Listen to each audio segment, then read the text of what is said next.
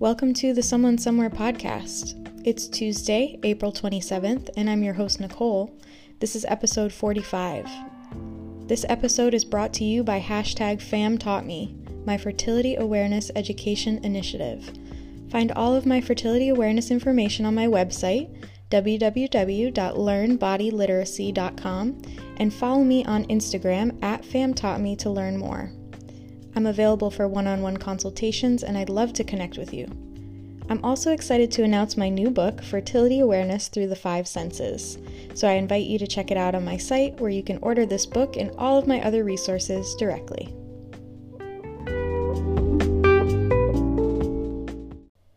I've wanted to make this episode on the history of the pill for a long time because of my own experiences using oral contraceptives. It was the first time that I realized that my personal experience could clash with feminist narratives of progress and liberation. As it was for me on an individual scale, the history of how birth control was made possible is also rife with contradictions, including its advent as a tool of population control. Ultimately, these drugs were developed by men to answer social problems, not by women to be liberated from unexpected and unwanted pregnancy. Though much of the fight to keep our right to access contraception has been advanced by women, the whole development process of the pill was largely out of our hands. And like the first people who took the pill in the 60s, I too was not aware of the side effects I would endure or how life changing they would actually be. Some say that certain women had to sacrifice their own fertility through experimental medical practices so that we could have reproductive freedom. But I see that there's a big problem with this framing because a sacrifice is made by a consenting party for the betterment of a larger cause, not by those who could not consent. The history of the birth control pill confronts a lot of different themes around reproductive justice, including medical exploitation, informed consent, medical racism, and gynecological experimentation. It ties in directly with the history of forced sterilization, the myth of overpopulation, and the concept of the body becoming a political signifier for class relations. In particular, we must frame any discussion on the history of the pill through a colonial history, where black people and other groups were considered hypersexual, immoral, promiscuous, and vectors for disease, and therefore in need of forced or coerced population control. This, of course, has resulted in a modern suspicion of biomedicine by these groups, and with good reason. When we think about these histories, they stretch beyond the concept of the pill. Whether it's Fannie Lou Hamer, who experienced involuntary sterilization, terming it a Mississippi appendectomy, or Zimbabwean women forced to take Depo-Provera or lose their jobs, or the various family planning programs deployed in apartheid South Africa, the explicit racism of Margaret Sanger, or the experimentation on Puerto Rican and disabled women that ultimately paved the way for FDA approval of the pill.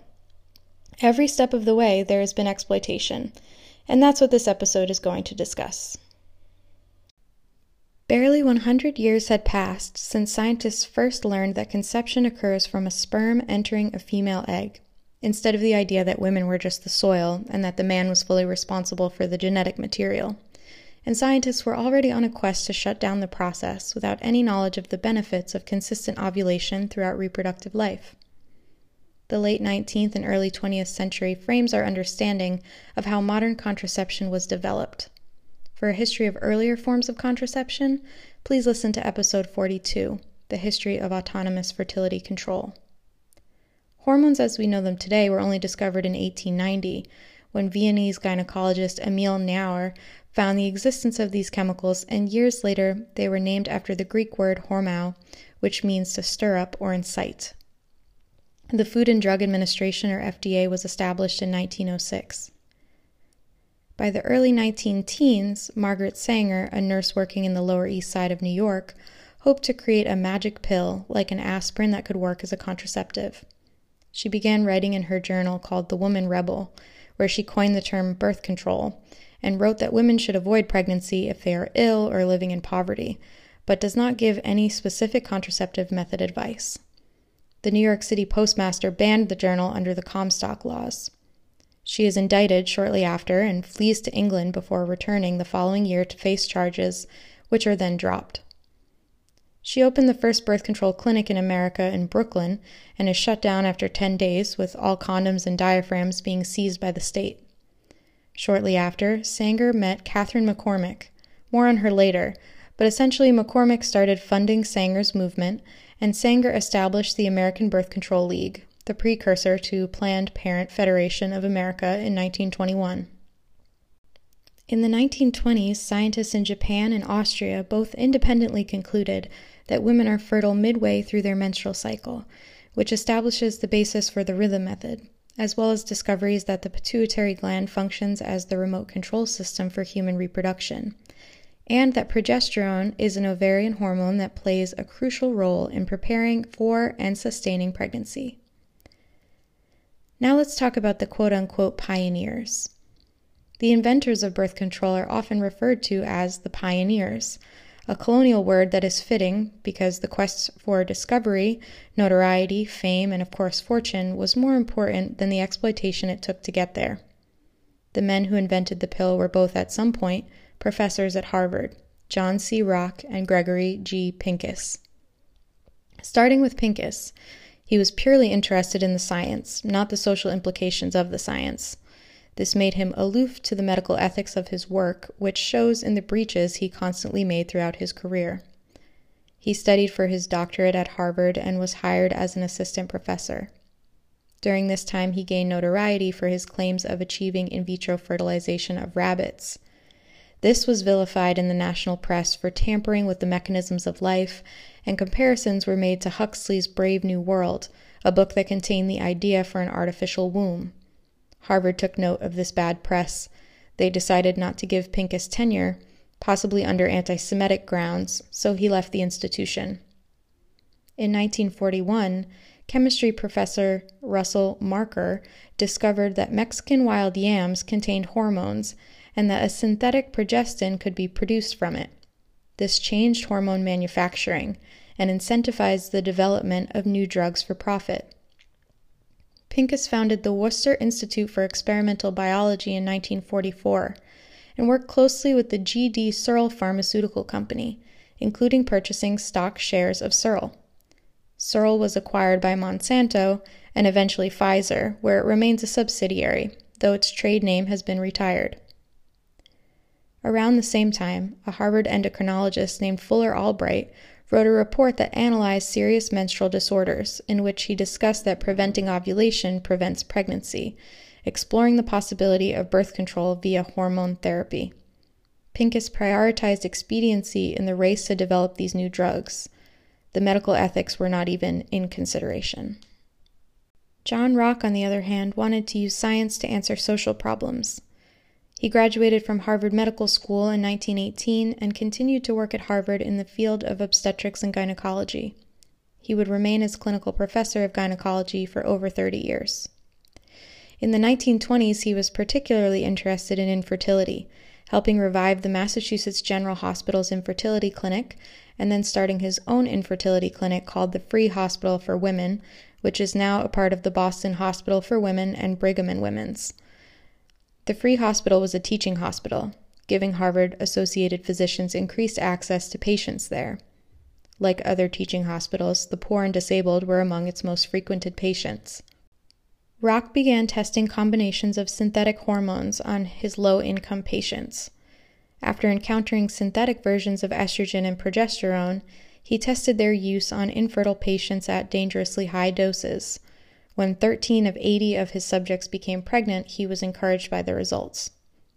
He had also become interested in the issue of overpopulation, which connects this podcast to episode 42, The History of Autonomous Fertility Control.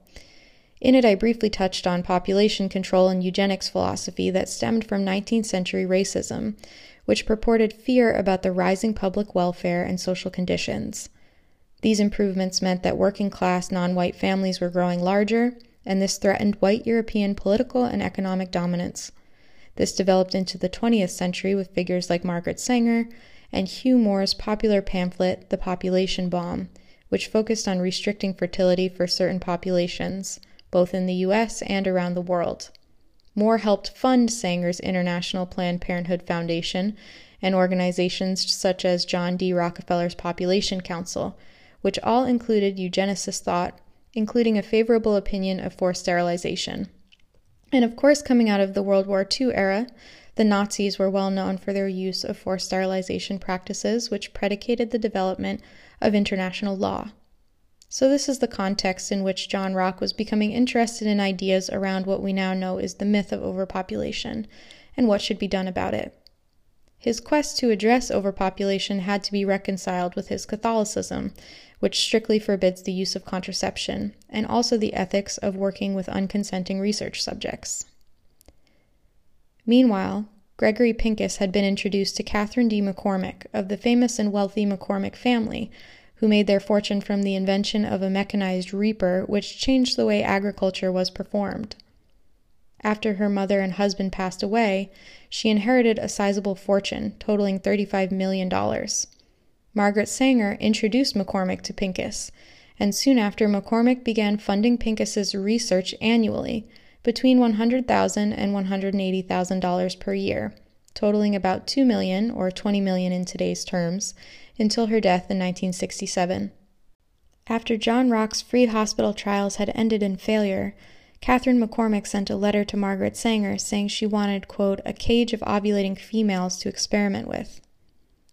Rock and Pincus had known of each other since the 1930s, but did not reconnect until 1952 at an academic conference, where Rock learned of Pincus's anti ovulation trials in rabbits, using the same drugs he himself had used to try and cure infertility. They decided to work together on a larger trial with 60 patients from the Free Hospital and other related clinics with the goal of understanding progesterone's effect on the menstrual cycle. Women who did not become pregnant were dissatisfied with these side effects, and half of them dropped the trial.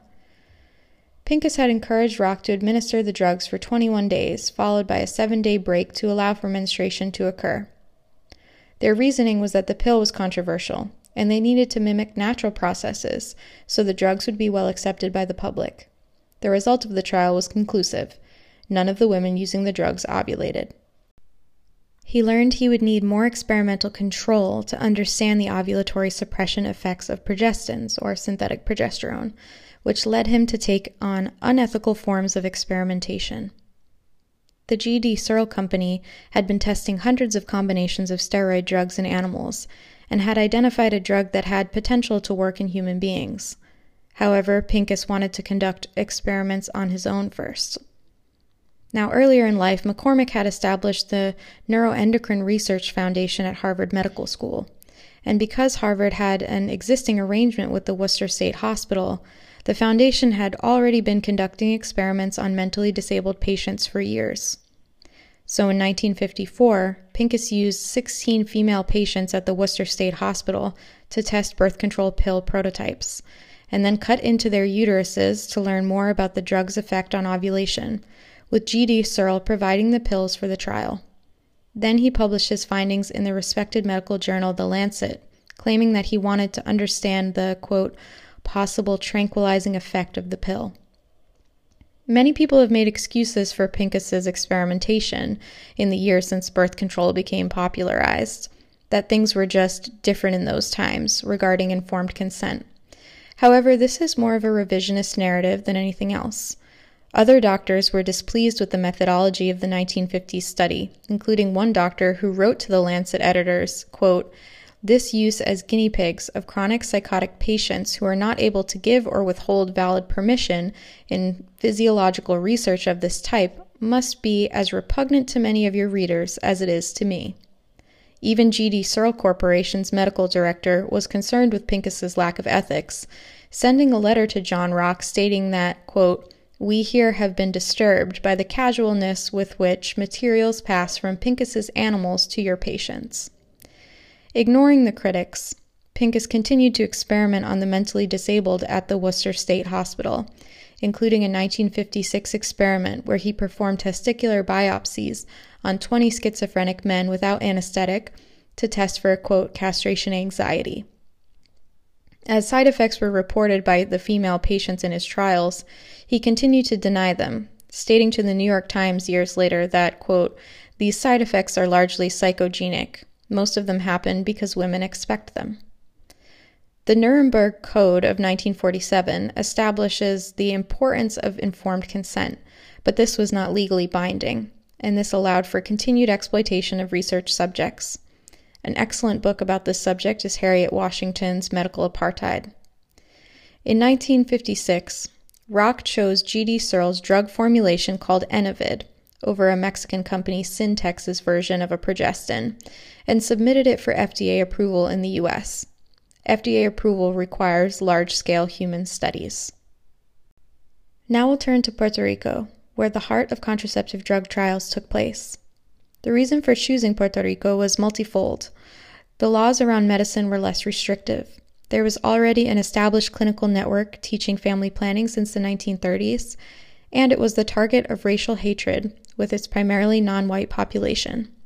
This also paved the way for forced sterilization on the island, and by 1955, 16.5% of women of childbearing age had been sterilized, many of whom had no idea what had happened to them.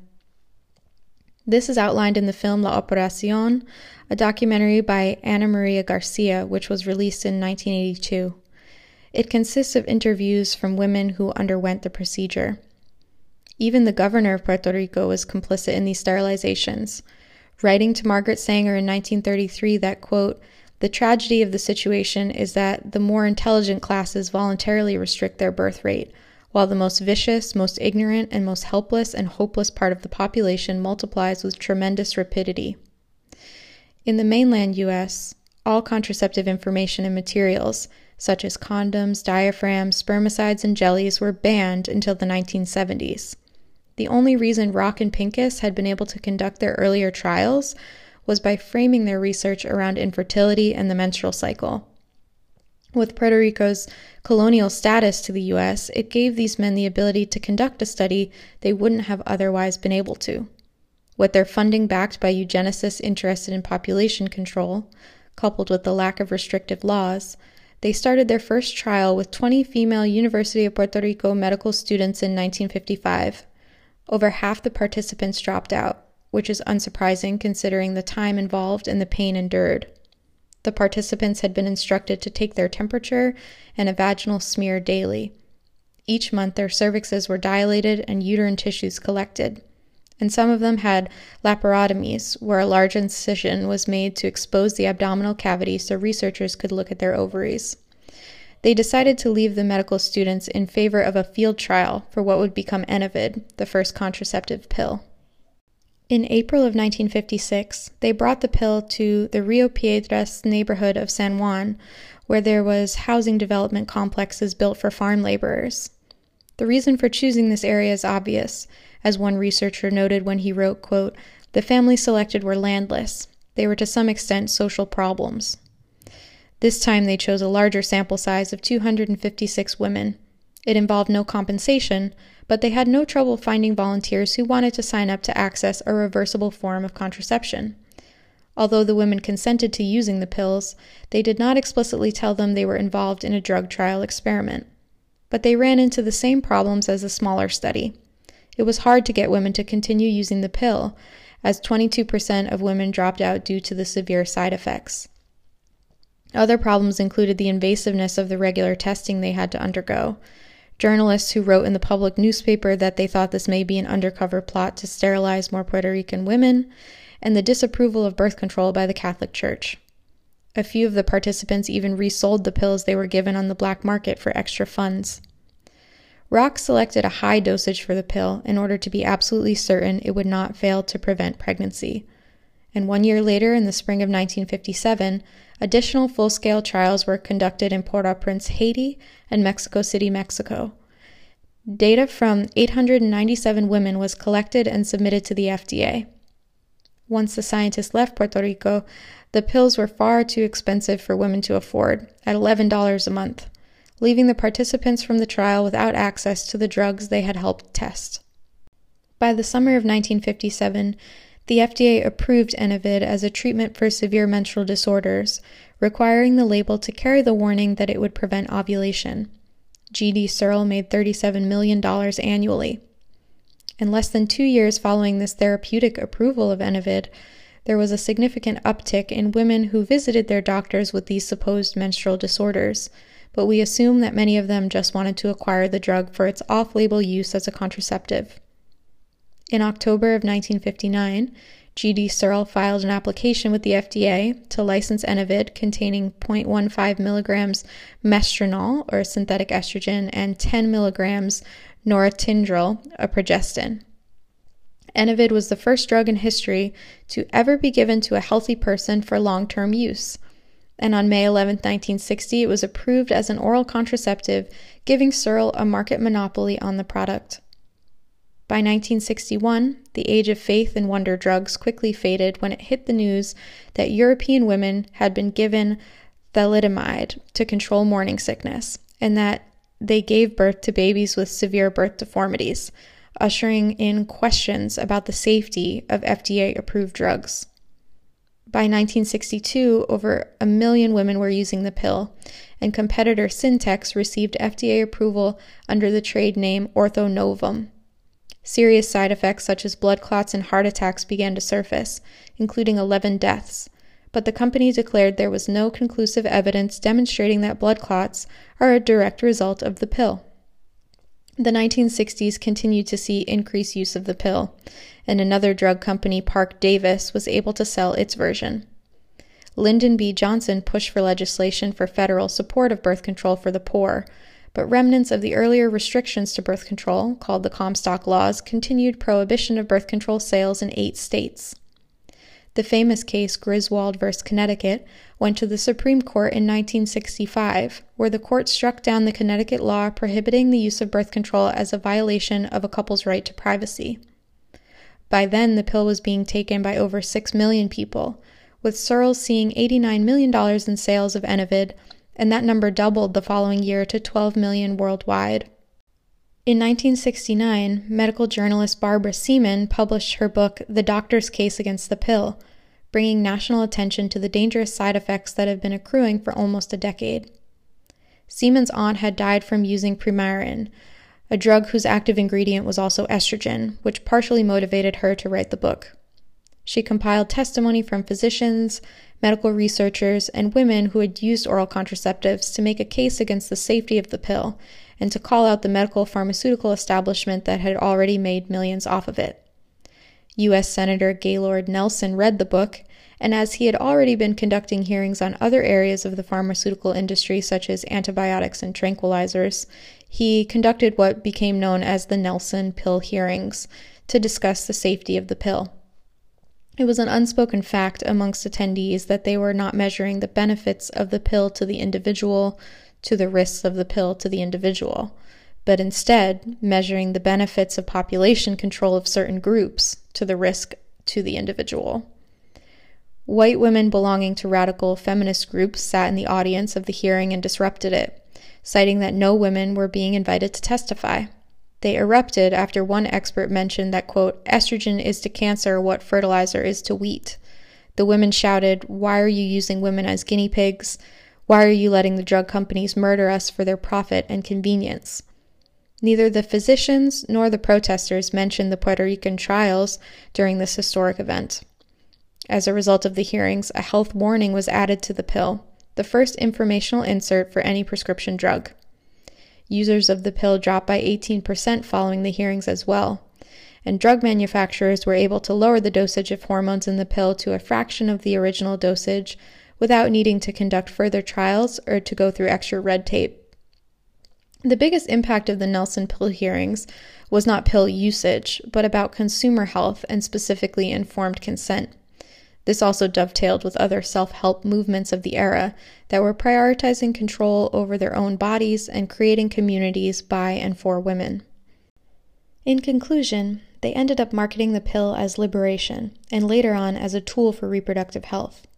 It is important to note that these decisions were made for us, not by us. This is how our fertile bodies became something to be free from, giving them the authority to regulate and control us, and the idea that the most normal bodily function must be medicalized like a disease process to be shut down. As you can see through this history, the pill does not solely represent a forward trajectory of feminist progress, though it did undoubtedly have some positive impacts in allowing women to better negotiate their relationships and choose when to become mothers. But instead, this highlights the extreme exploitation present in gynecological care from the very beginning. This exploitation, coercion, and sterilization continues today, especially in the most marginalized communities. We must understand this history in order to have an accurate and balanced view of the pill as a tool as well as the way it is presented not just for contraceptive purposes, but for seemingly managing any reproductive health issue under the sun. With the risks downplayed and the benefits overstated, we can conclude that the pill is marketed in a way that disrespects informed consent and leaves much to be desired in terms of adequate and appropriate health care. I hope you learned something from this episode and that it can clarify some of the fascinating history about the pill's invention. I field many stories from people who menstruate about their various experiences at the doctor's office with being pushed to utilize the pill, even when they explicitly decline or say they wish to use another contraceptive option.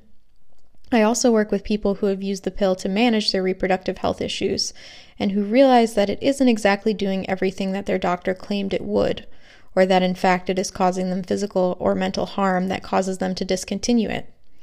My hope for autonomous fertility management and body literacy is that it brings us much closer to advocating for ourselves, whether we choose to use clinical fertility interventions or not.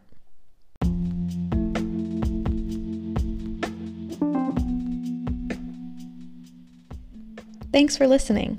If you liked this episode, please share it with someone. You can find my show on Apple Podcasts, Spotify, or YouTube. And you can take a moment to subscribe, rate, and review me. I'd really appreciate that because doing so helps more people find the show. This episode is brought to you by my Fertility Awareness Education Initiative, hashtag FamTaughtMe. You can book a session with me by heading over to www.learnbodyliteracy.com or follow me on Instagram at FamTaughtMe to learn more. I'm excited that I now have three published books to offer a paper charting journal, a guide to fertility awareness as contraception, and Fertility Awareness Through the Five Senses, my first teen and young adult focused book. Your support is always appreciated and it really fuels my fire to keep going, so thanks again. This concludes episode 45 of the Someone Somewhere podcast. Good night.